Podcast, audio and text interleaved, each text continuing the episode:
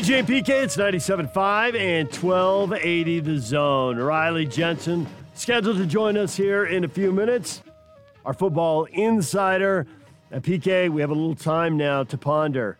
Is BYU that good? Is that offensive line going to push around every team they see? And I think the odds are the answer is yes.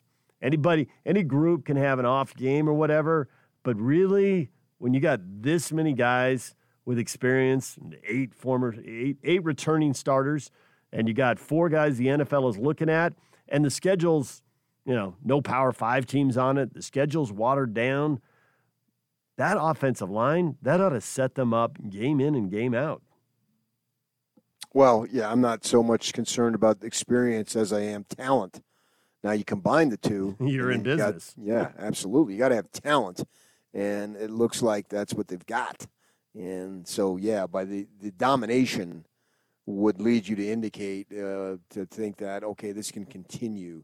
This is something that is not a fluke. You didn't need trick plays. You didn't need somebody who's not that good usually to get hot from three in the basketball parlance. You just lined it up, you hiked the ball, and you created holes.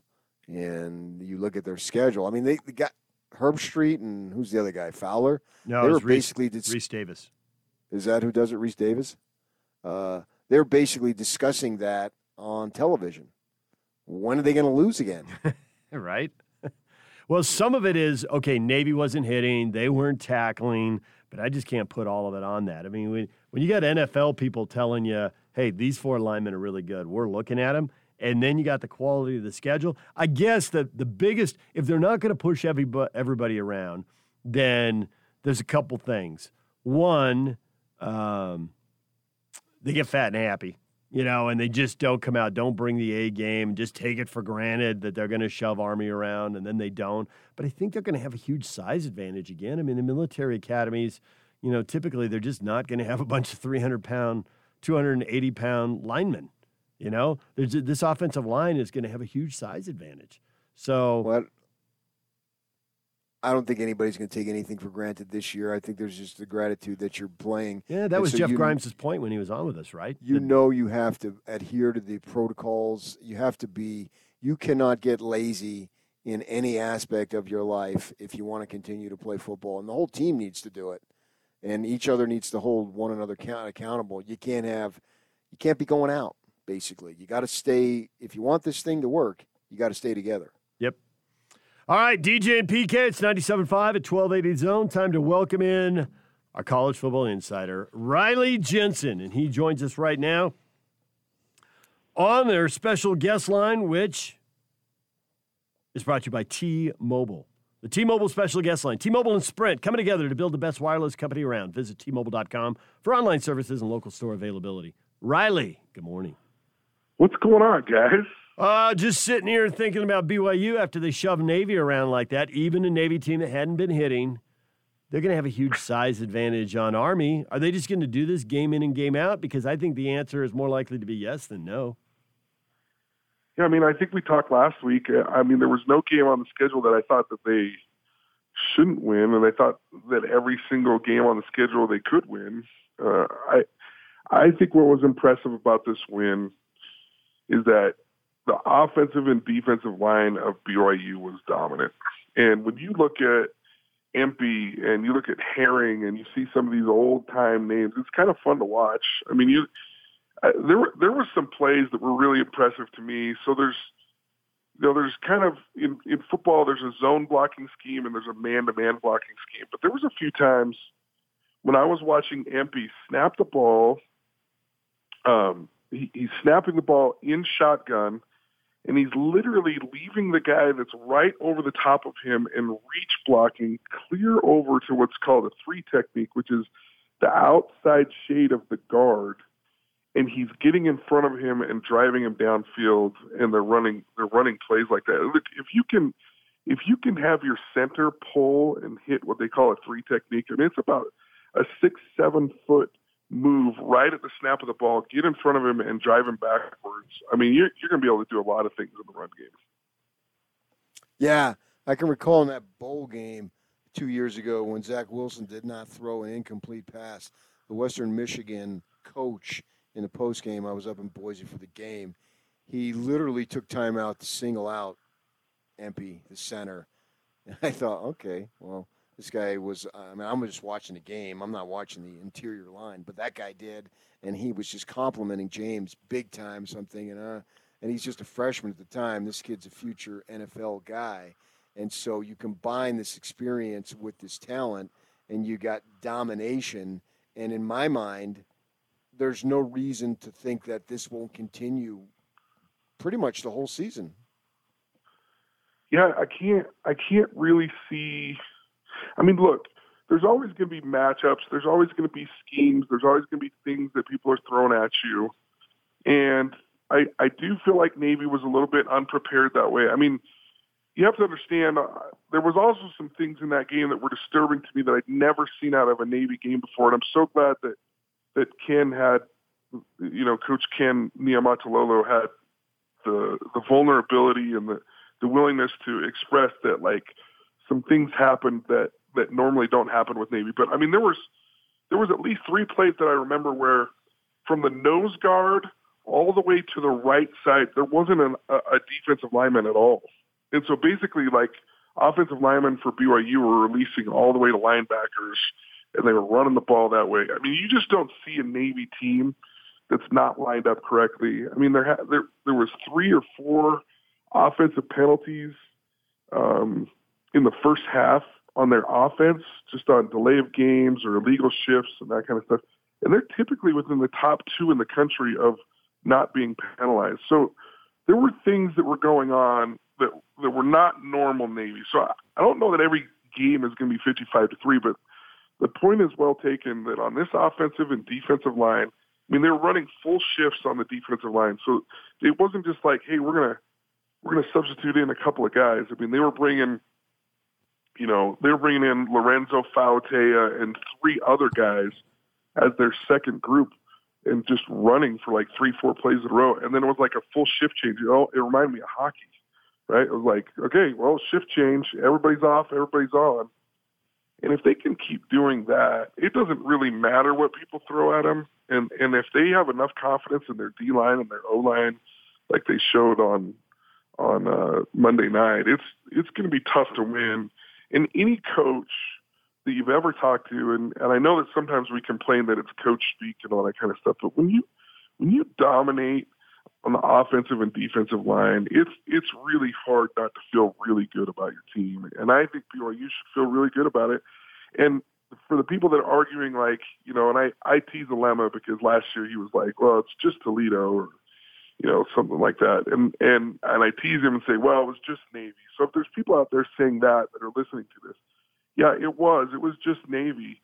But this is what the old-time BYU teams did to Navy that weren't prepared to play against them. They dominated. But the thing that you have to be excited about if you're a BYU fan is they dominated in the run game like I've never seen BYU dominate. I've never seen BYU dominate in the trenches. Even the great teams of old at BYU, they ran and they set up the pass with Peter Tui-Pelotu or with Matt Bellini, and they had these cool draw trap schemes, and they had these plays, but they weren't a dominant run team like they were on Monday night. And that kind of makes me think that there's a lot to look forward to. And let's not take credit away from Pete Katoa and some of these running backs. I mean, Katoa, I've been watching for a long time. He was much stronger and much faster than I've seen him. Zach Wilson's arm is healed up. There's definitely some zip on the ball that wasn't there last year. And so this could be an interesting and fun season. And I know I'm talking for a long time here, but the thing that really makes me wonder or makes me kind of feel bad about this team is I think there'll kind of always be an asterisk next to it because they'll be like, well, what could have been or what would have looked like if all teams would have been playing and they had their full schedule. So PK and I both got here in the early 90s, and there was a tradition of BYU having really good offensive linemen. I heard all about Mo Eloanibi. Now, he was drafted in 1990, and I didn't get here for a couple more years, so I didn't see him playing college, in person. I guess he would have been playing in a TV game I watched at some point. But over a dozen years, BYU had a dozen offensive linemen drafted. And then you get to about 2000, and it just all stops. I mean, it just – there's occasionally Dustin Reichert, Scott Young. It looks like there's two offensive linemen drafted in 20 years. So now they got four guys the NFL is looking at. What has changed? Why do they suddenly have such a good offensive line? And here's the question Cougar fan really wants to know. Is this sustainable? I mean, these guys will go off to the NFL. You got a couple juniors, a couple seniors. But are there more guys behind them? Is a pipeline being really established, or is this a one-off? Well, I feel like if all four of these guys are as good as advertised and they end up going to the NFL, it really becomes a boon for recruiting. So even if there is a little bit of a dip-off, which I kind of don't think there will be because I really feel like offensive line play is a mentality. Even if there is a little bit of a dip-off, then you're going to see a whole slew of offensive linemen that are like, hey, if I can make it to the NFL from BYU and that's not far away from where I live and my parents can come and watch me and I can still make my dreams come true by going to BYU, then you're going to see, an uptick in draft picks and players that are playing. But right now, there was the thing that I love. Here's the thing that I love, and this is where I think good coaching takes place, is when you see players like James Empey improve from their freshman year to their junior year or their senior year. And it's not like he wasn't good when he was a freshman, right? And that's what I look for when I see players go to BYU, really any college, sorry, not just BYU, is the player improving from his freshman year to his senior year. And I think for a little while there, in some of the different places, I think there was NFL-type talent at BYU this whole time, but the improvement didn't take place that you were looking for, that you're hoping for. And so it's fun to see James Empey play well. I love to see Hogue improve his play. There's players all over the field that are doing great things. And so, this offensive line and defensive line, I've always felt like that's where BYU, or excuse me, University of Utah has kind of really made their money and really understood what the Utah player can do. And I feel like Utah State, BYU, University of Utah, Weber State, I mean, right now they can make really, really good teams by, the milk and potatoes kids of the state of Utah that are offensive and defensive line. There's lots of those type of kids here. Now, they don't have to recruit all of them from here, but there's a lot of really, really good offensive and defensive linemen in Utah.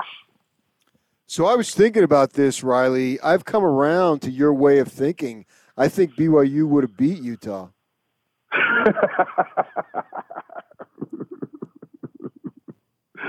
Totally.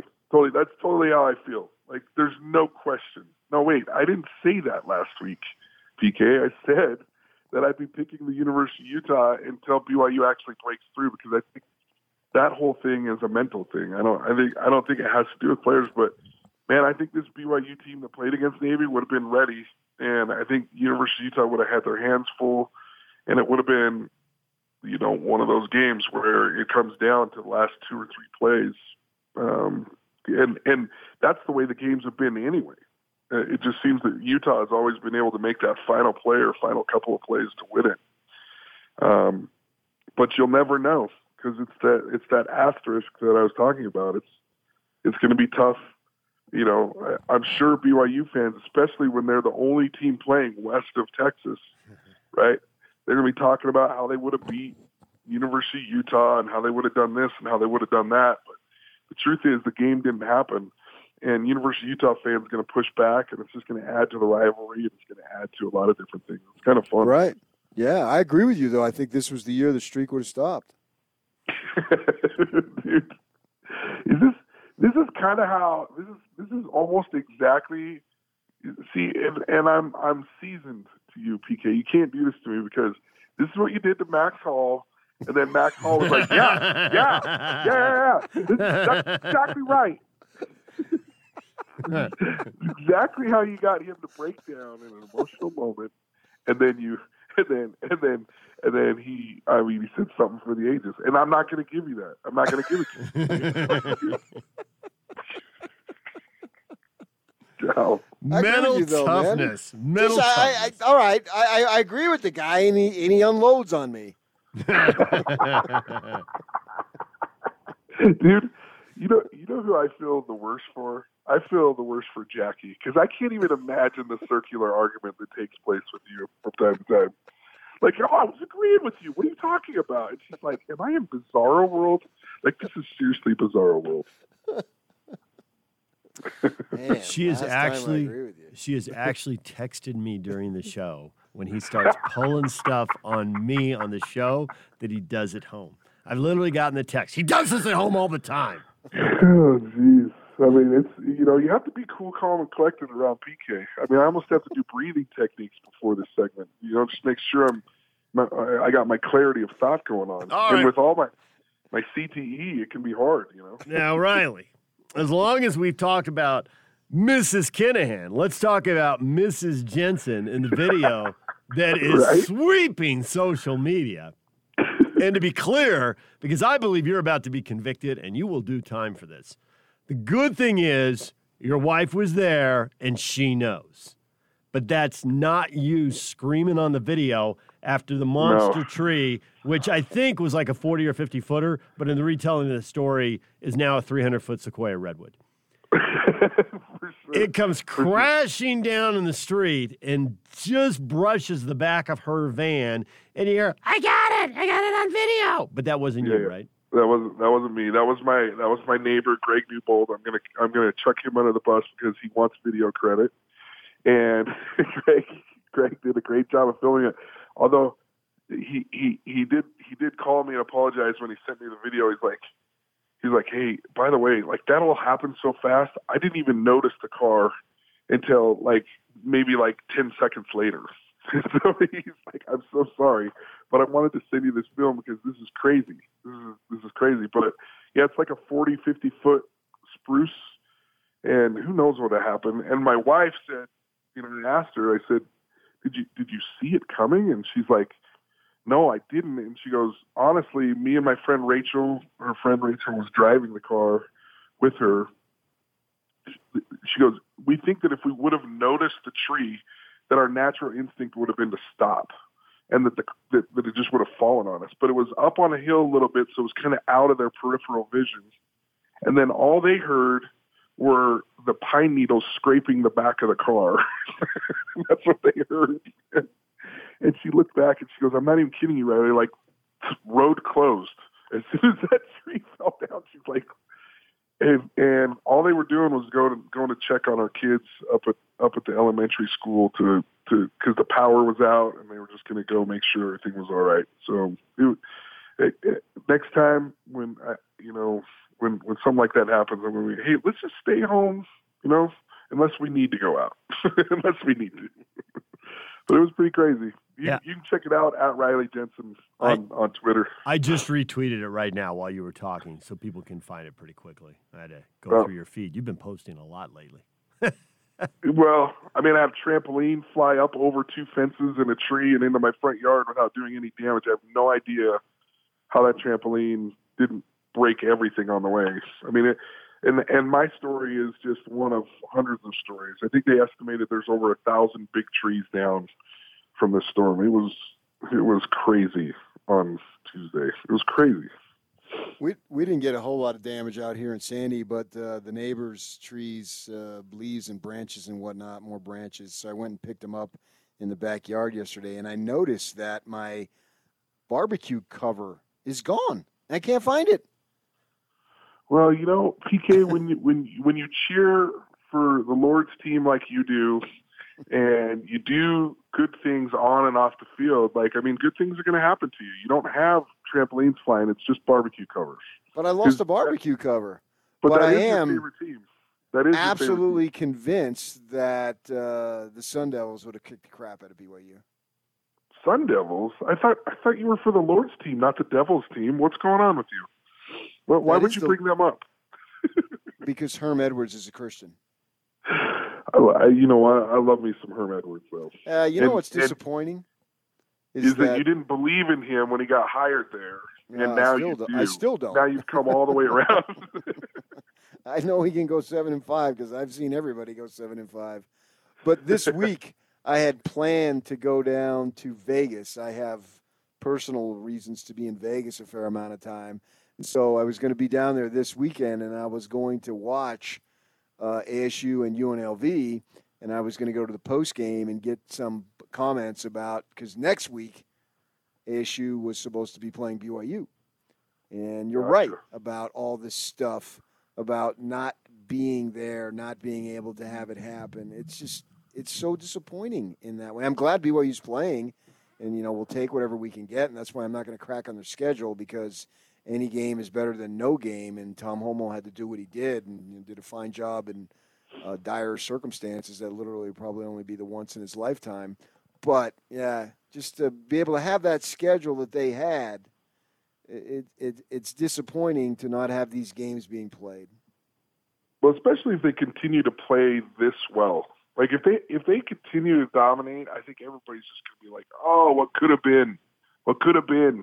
But I agree with you. I'm just happy there's games. There's games for me to watch. It helps me to feel normal for a few hours on a Monday night. Like life is back to normal. Well, at least you can watch them. Some of us still don't have electricity. So how about that? Oh. We got told last night. You'll have it tomorrow night or soon thereafter. Left the door open there. I'm sure PK has power. I'm sure his house is fine because he does the right things, right, PK? Oh yeah, my at my apartment, we're fine.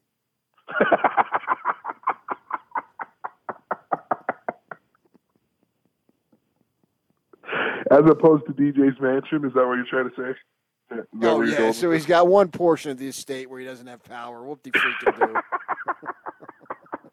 dude. Sorry, DJ. I had to set him up with that. Okay, but the albino alligators are pretty hungry, so don't come over and try to wade through the moat again. Okay. There'll be trouble. Trouble. Actually, I got an anchor tonight, so I'll just watch the game at work, so I'll be covered there. But my wife's like, "You got to go take a look at where the power line's attached to the house." And they're attached to this piece of wood, and it is dangling from the side of the house. So, well, make sure you touch the wire then, too. Huh? Yeah, well, it's dead right now, but down the line, that could be a problem, yes. Yeah, duh. I won't be fixing that. It's dead right now. Someone else could be later, is what you're saying. Yeah.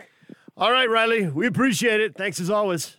Thanks, guys. That was fun. All right, there's Riley Jensen, our college football insider. You want to see those trampoline videos in the tree tipping over. You can go to my Twitter feed, David DJ James. Go to Riley's, at Riley Jensen, and they're there. DJ and PK, it's 97.5 and 1280 The Zone. This party started. This is Hans Olsen and Scotty G on the Zone Sports Network. Angela Lansbury, bed knobs and broomsticks. It wasn't raining yet, but it was definitely a little misty on that warm November night, and my heart was pounding, my inner voice resounding, begging me to turn away. And then you casually walked in the room, and I was twisted in the web of my desire for you. What the hell was that? That is being blindsided. You guys all make fun of me like I'm the only person that had a crush on Angela Lansbury. You are the only person that had a crush on Angela Lansbury. That is not true. No, it is pretty much true. Hanson Scotting, weekdays from 10 to 2 on 97.5, 1280 The Zone and The Zone Sports Network.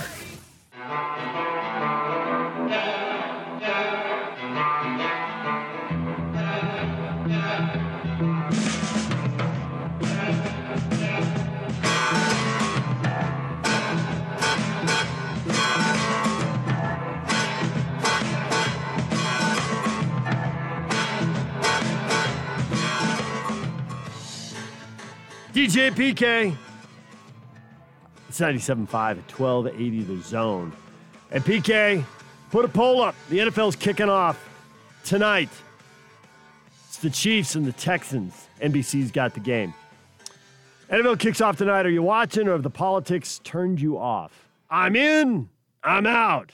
No middle ground. So that's up. We have less than 100 votes.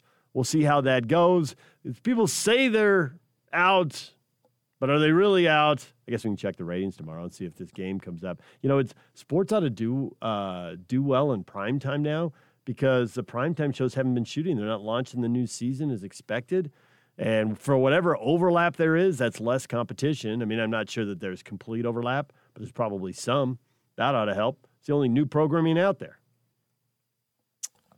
And it's the NFL. Yeah, I don't know about that. I don't pay attention to all that other stuff anyway, so I can't answer that. I'll have to take your word for it. But to me, I don't know how you're not in on Mahomes. This guy is He's so wildly talented. He is such a show. And I would think here, you know, locally with the Andy Reid situation, it seems like the BYU folk anyway, which is obviously so many of them in our area, that you know, they went from the Niners when I first got here with Steve Young doing his thing, and then over to Philly because they had Andy Reid. Now you got Sorensen and Andy Reid doing their thing in KC, and who's to say Andy Reid, what I think he's like 62, 63 years old, and he has indicated a desire to continue to do this. And we've seen dynasties in the NFL crop up, right? We've had them. And so suppose he wins two or three more. Well, then he goes down as top two or three, top five for sure, all-time coach. Well, he's been coaching a long time, so he's already built up the wins and the longevity you need to get into that kind of discussion. So now the question is, can he put the championships on it? Because he's only been to the Super Bowl twice, and he's won it once. And I say only. That's a huge accomplishment. But if you're going to be discussed among the all-timers, I mean, over here in this generation, we got Belichick, who's been 9 times and won 6, right? So that's off the charts. But if you get into a place where you've won 2 or 3 titles, you're getting into rarefied air. You know, Bill Walsh won 3.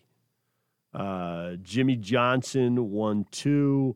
Who else is sitting on there? Parcells. Chuck Knoll has 4. Parcells has a couple. And he went to a 3rd.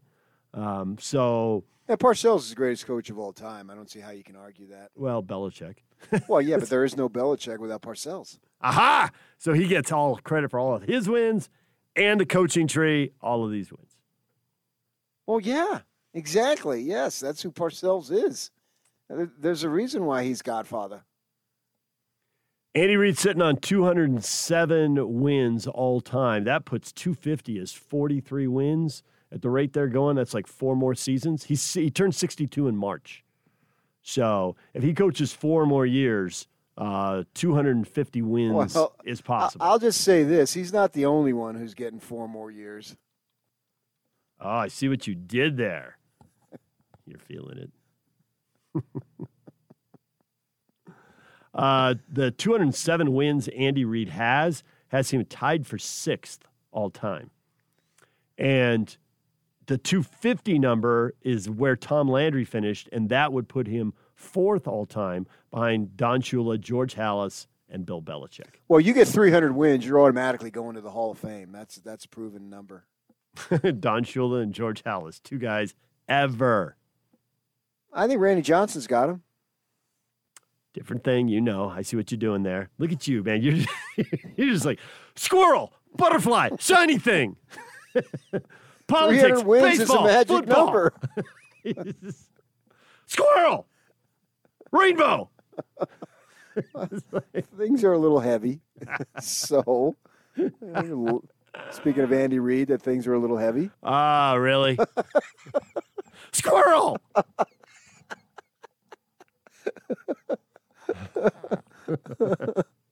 So. That's another reason to be in, especially around here. Everybody loves Andy Reid. You know, he's going to be a hell of a coach at BYU one day. No, he's not. So Mahomes is so exciting to watch. Mahomes is awesome. How do you not watch him, man? You know, and we get this at Channel 2. You know, what games are you guys going to show? And literally I can tell you I have no idea.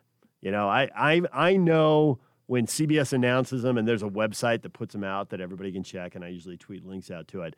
But I did look at their schedules because we're getting a lot of Raider fans emailing. Now, it may be every Raider fan in the state, but we're getting a lot of Raider fans emailing, well, now that they're in Vegas, they're the local team. You're going to show more of their games? No, they'd be the local team if they were in Salt Lake City.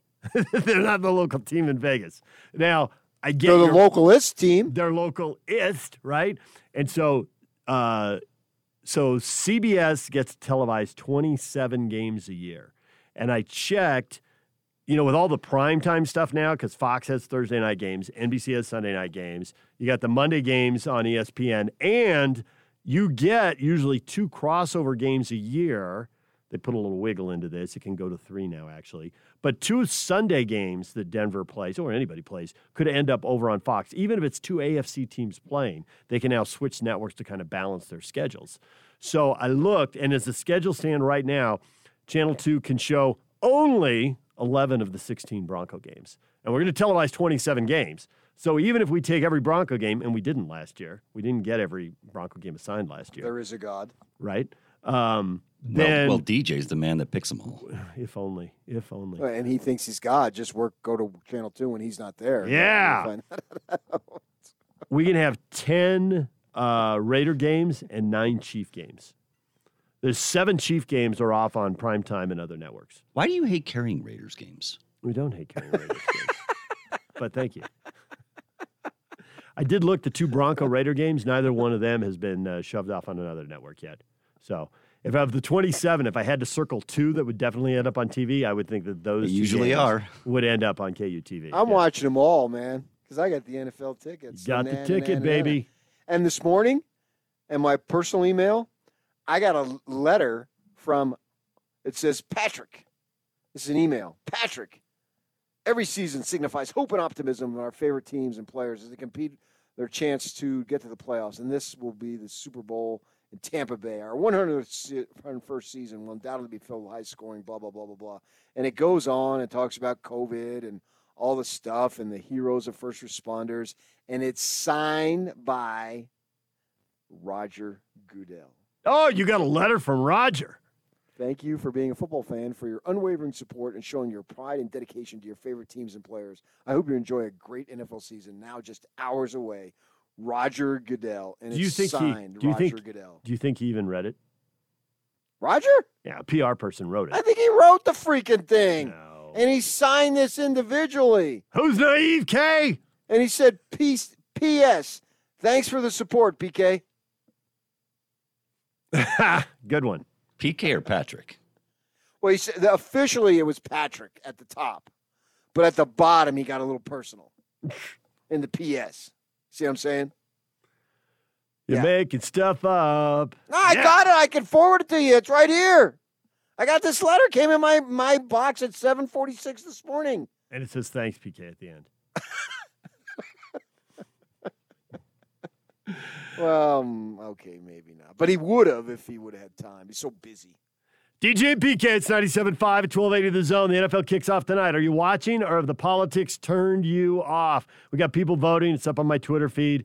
David DJ James, I'm in, I'm out. We'll tell you about that next. Also, got the sports columnist for the Kansas City Star about to join us to talk about tonight's opener and the champs facing the Texans. We'll get to that next. Stay with us. Take the Zone with you wherever you go. Let's go.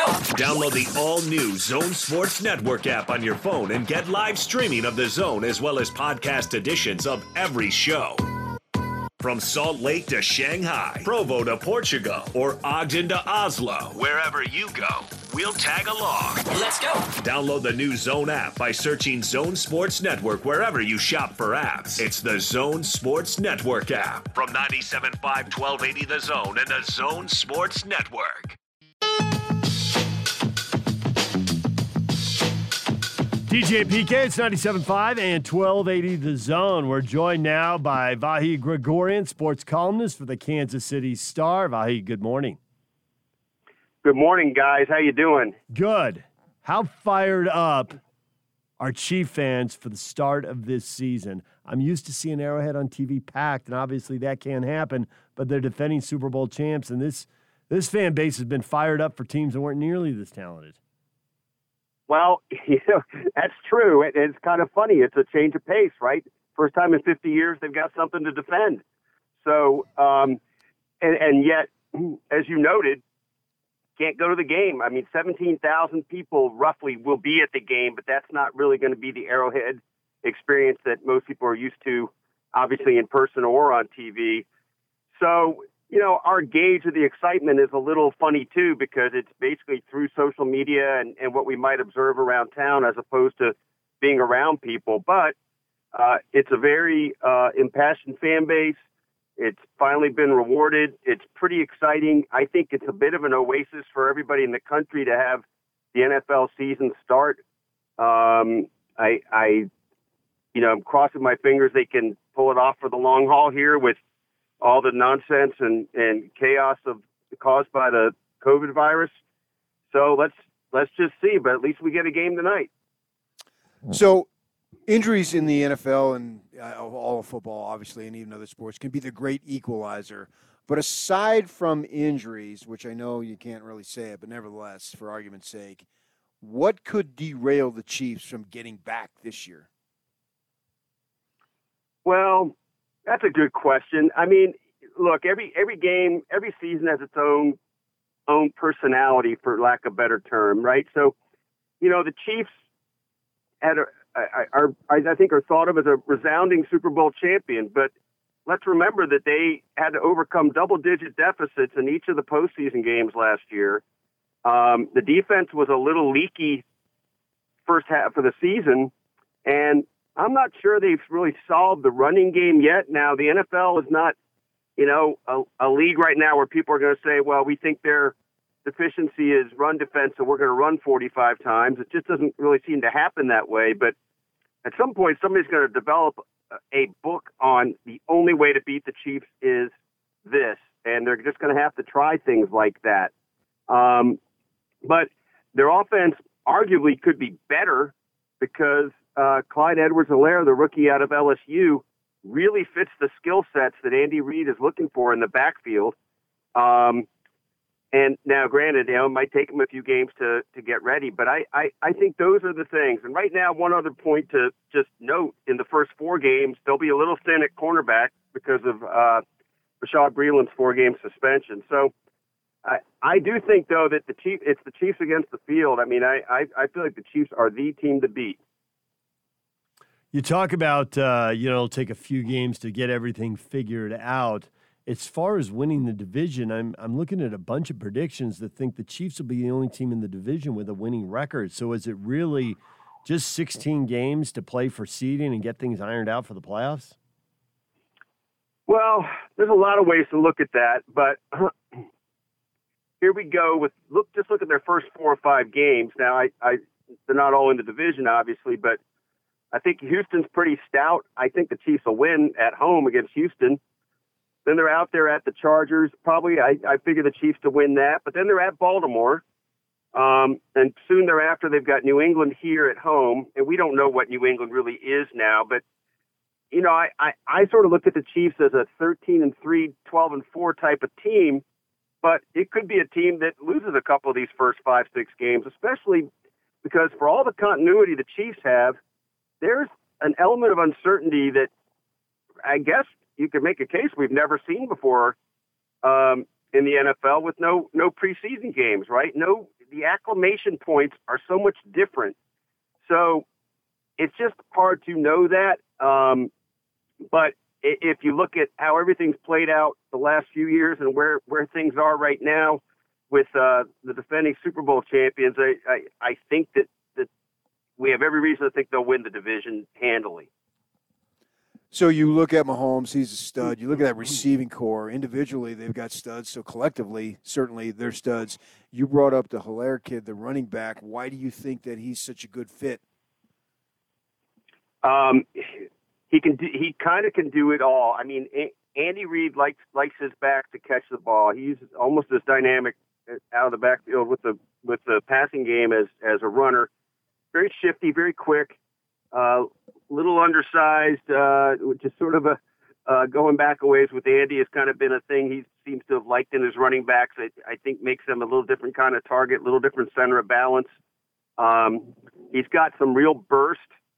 I just think he's the prototype of what Andy wants in that position.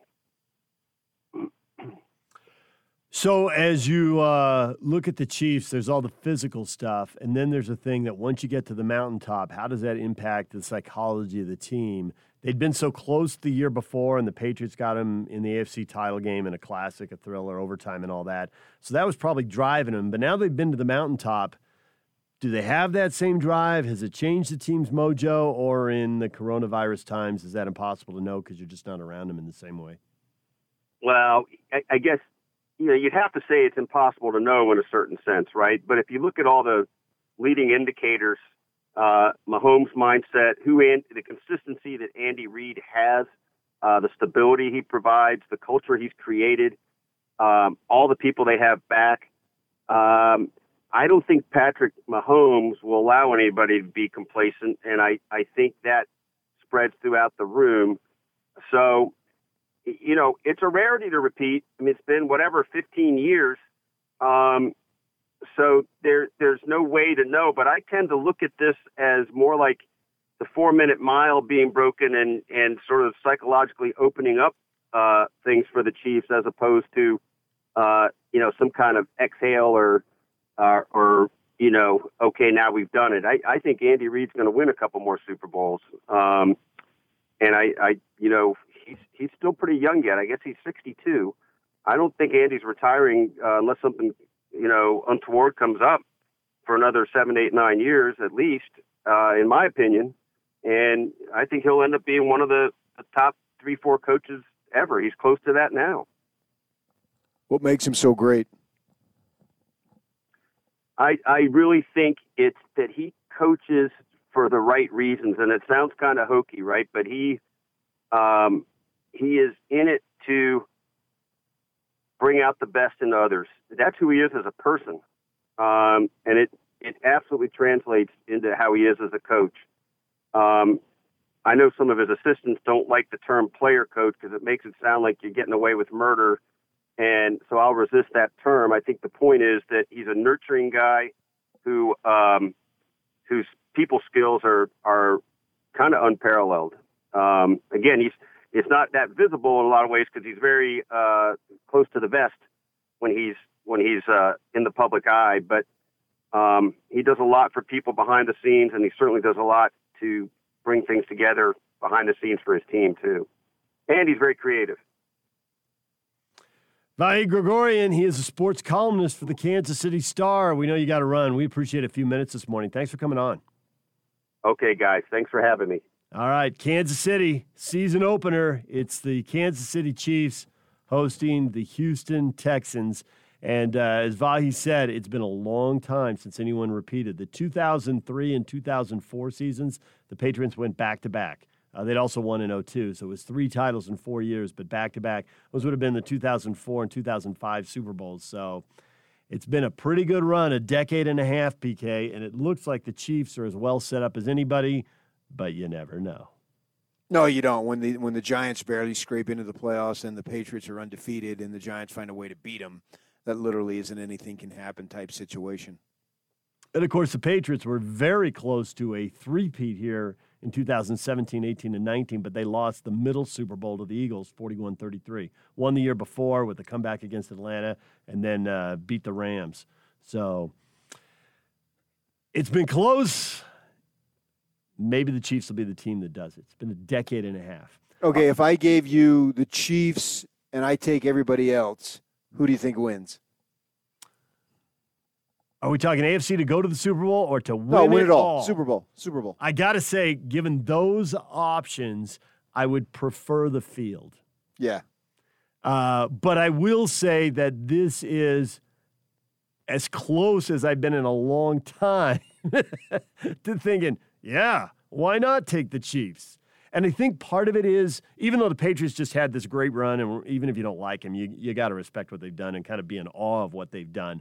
I just think that part of the reason we're so into the Chiefs is there isn't a clear number two in the AFC. You know, you go back even a few years, well, the Steelers were a threat, right? And certainly the Ravens and the Patriots had some good playoff games.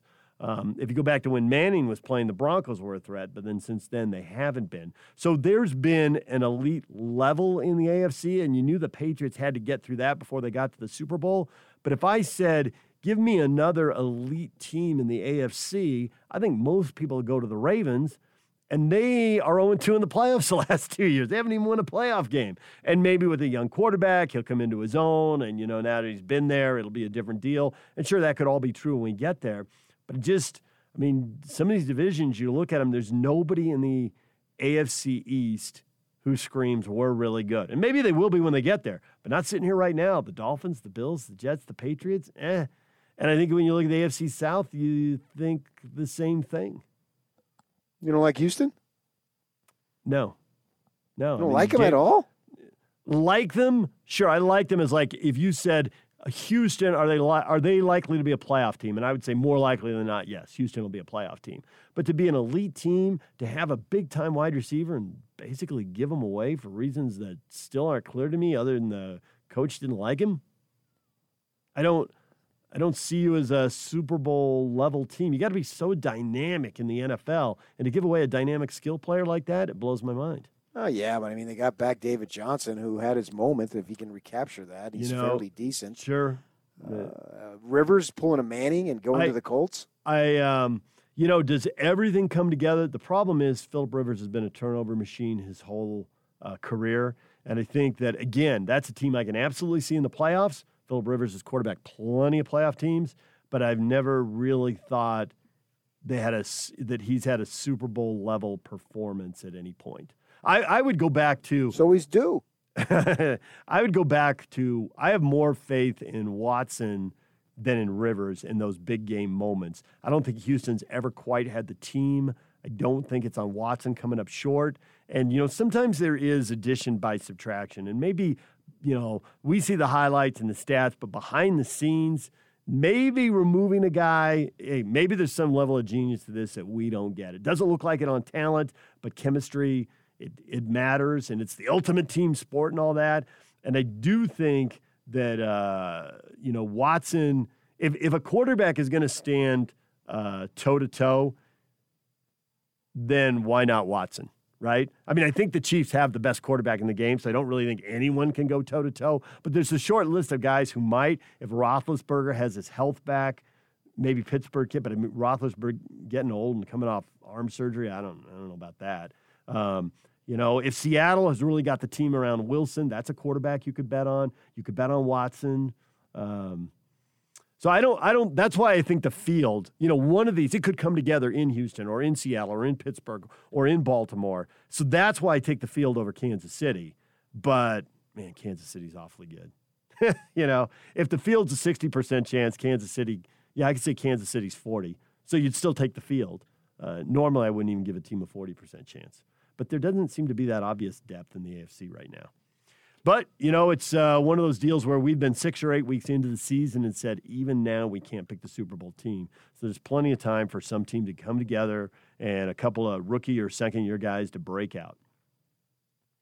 I bet you Kirstie Alley's a big Kansas City Chiefs fan. You know, she was born in Wichita, Kansas. Did you know that? I did not. Why are you telling me about Kirstie Alley? Because this is so bizarre. Her father was named Robert Alley, and her first husband was named Robert Alley. That is weird. I don't know what it has to do with this radio segment, but... Well, Kansas. Right okay. Next there, the Chiefs are on the border, yeah. You know. Is that on the air, Lloyd?